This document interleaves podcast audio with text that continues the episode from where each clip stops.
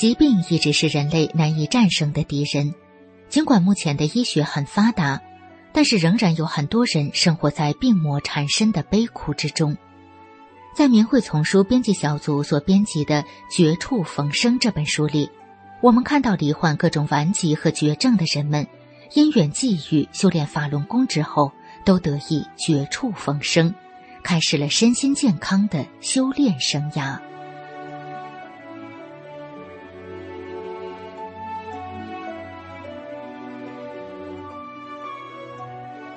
明慧广播电台，欢迎收听《明慧丛书·绝处逢生》。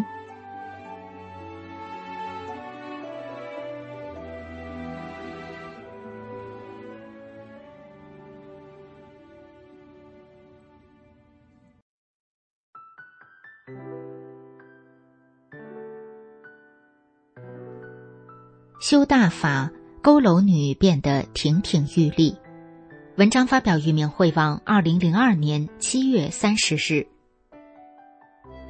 我是东北农村人，从出生时即多种疾病缠身，因先天性心脏病与支气管哮喘而经常住院。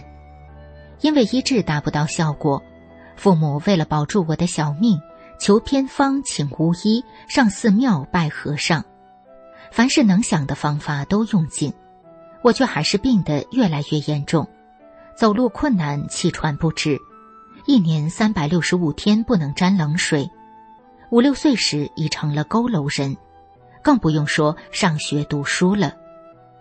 所幸在十六岁时，我遇到了法轮大法，从此光明来到我的人生。我的生命从出生那天开始，似乎就是绝境。父母亲朋都说我是收账来了，越来越嫌弃我，绝望、孤独、心酸的泪总也流不完。我七岁那年生命垂危，连续住院，父亲当石匠挣的一点钱不够我医病，家里已是负债累累。一天，医院通知我父亲，说我无医药可治，叫把我背回去准备后事。父亲背着我走在桥上，自言自语说：“反正是死，干脆把他丢到河里算了。”话说完，心一酸，唉，好歹是亲骨肉，让他死在家里吧。回到家，我却奇迹般活过来了。一九九二年十月，我九岁时，便又发作的很厉害。父母亲对我说：“你干脆自己去死吧，死了可以给家里减轻负担，自己也解脱了。现在都这么残废，长大了更残废。”小小年纪的我知道再也没有活在这世上的理由，流着泪艰难的走到古井边，倒身跳了下去。跳下去后浮在水面上，脚怎么蹬也沉不下去。就好像有人托起我的双脚，不让我下沉。被人拉上去后，我抽噎着央求父母：“让我活下去吧，别人活一百年，我活四十年好了。”父母百感交集，背过脸去，不吭一声。一九九九年六月一号，我十六岁时，父母带我到一个别人介绍的名医那里治病。来到城里，突然听到有人说到“法轮功”三个字，我顿时感觉身心被强烈震撼，一种从未有过的巨大的激动和喜悦激荡着我的心田。父母和其他人都说我是危重病人，随时可能死去，练不得。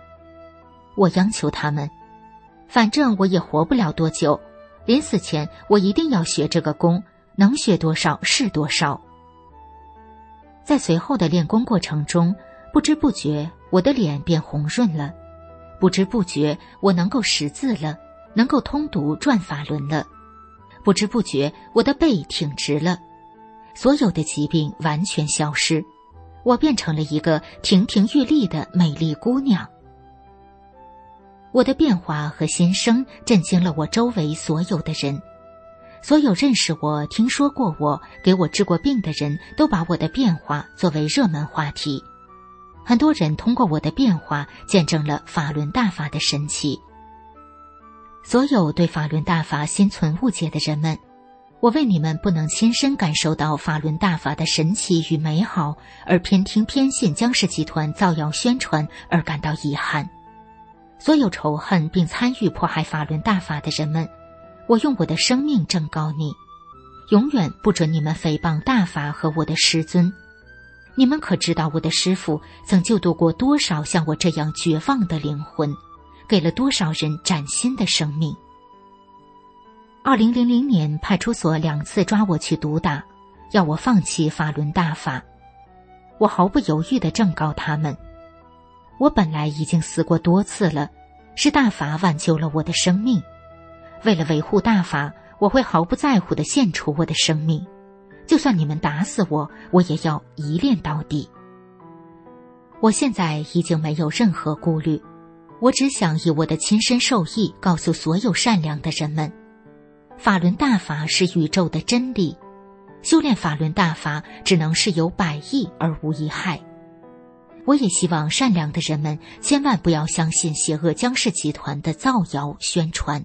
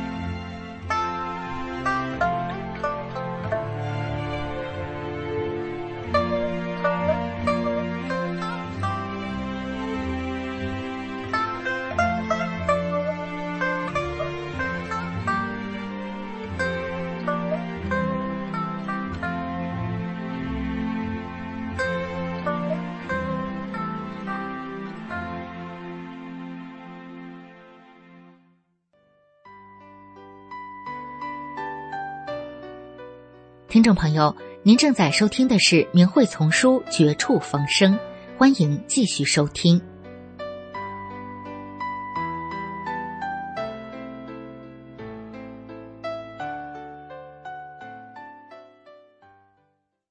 英国西人听法两次，头盖骨所受压迫感解除，全面恢复健康。文章发表于明慧网，二零零二年十月五号。我叫沙特宁，今年三十六岁。我修炼法轮功已经两年了。在我小的时候，我就因为记忆力差和无法集中思想等问题，很多事情都做不了。我对炎热的天气也没有感觉，甚至可以在大热天穿皮夹克。我的嗅觉也很差，我不能品尝热的食物，因为那会烫着我的舌头。不仅如此，有时候我头脑会一瞬间出现一片空白，想不起我手头正在做的事情。过一阵，我才能恢复正常。因为健康原因，我常被人欺负，我感觉自己被困住了，但却无能为力。我看过很多医生，如临床医师、神经科医师、儿科专家、自然健康医疗专家等等。但都无济于事。两年前，我左半边头部的病痛开始加剧。在看过各种各样的专家后，我最终选择了一个骨疗专家。他对我的诊断是，我的病症是因为头盖骨受到压迫而造成的。之后，我的状况越来越糟，我的脸色变得很黑，差不多两年时间。我处于一种半昏迷的植物人状态，因为疼痛和难受，我的脸部常常不由自主的抽搐。每一天，我都在痛苦挣扎中度过，身心疲惫不堪。周围的人开始注意到我健康的恶化，我的父母非常担心。他们将此事告诉了当时正在修炼法轮功的姐姐，她向我介绍了法轮功，并给了我《法轮功》这本书。我参加了本地区的九讲录像班，第一堂课下来，我左前额头盖骨被往前推进了。第二天，我右前额头盖骨也被往前推进了。我的面色已恢复跟原来一样了，渐渐的。瞬间失忆状态消失了，注意力的集中也提高了。我开始显得年轻，人们也开始告诉他们看到了我的这些变化。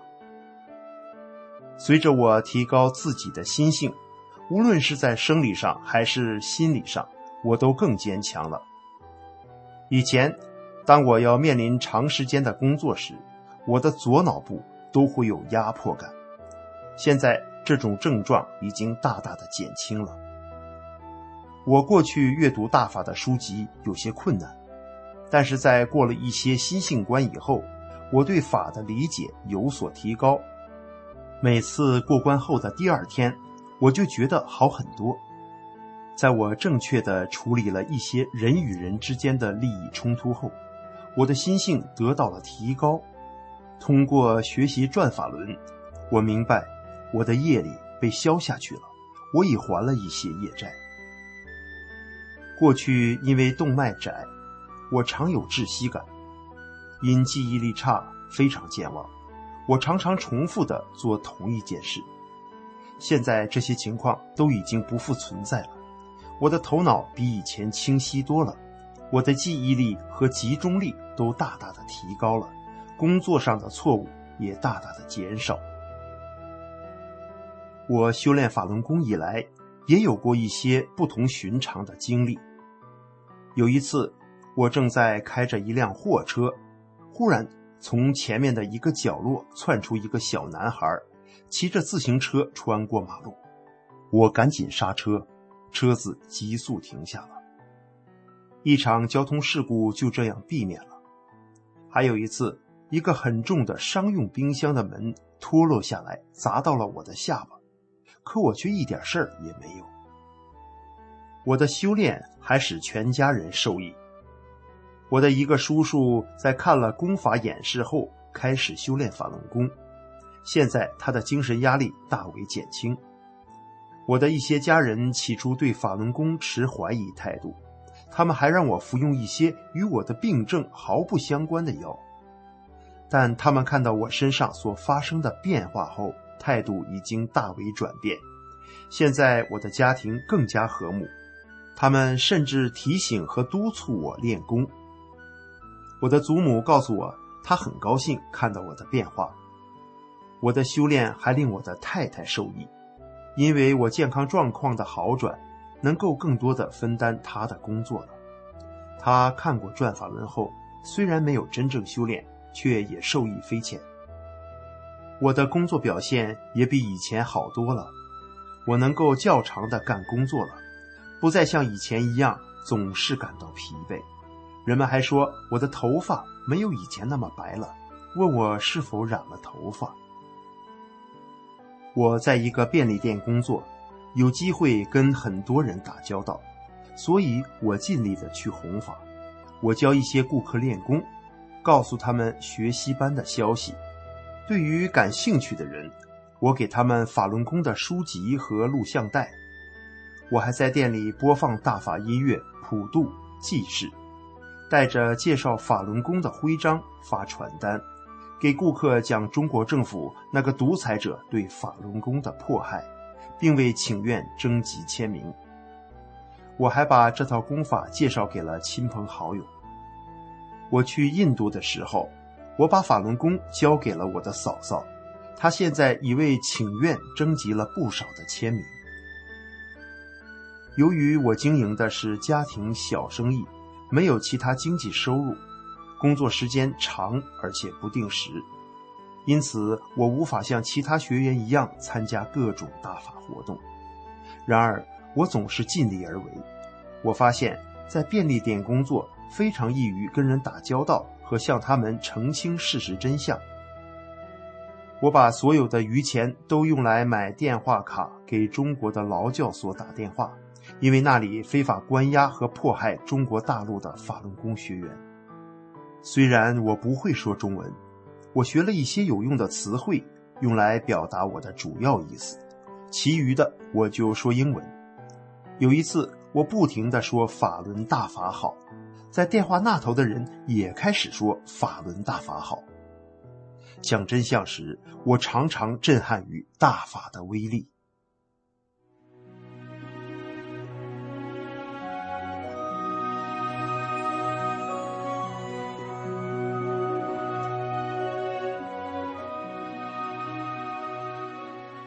明慧广播电台这一期的明慧丛书《绝处逢生》就播送到这里，谢谢您的收听。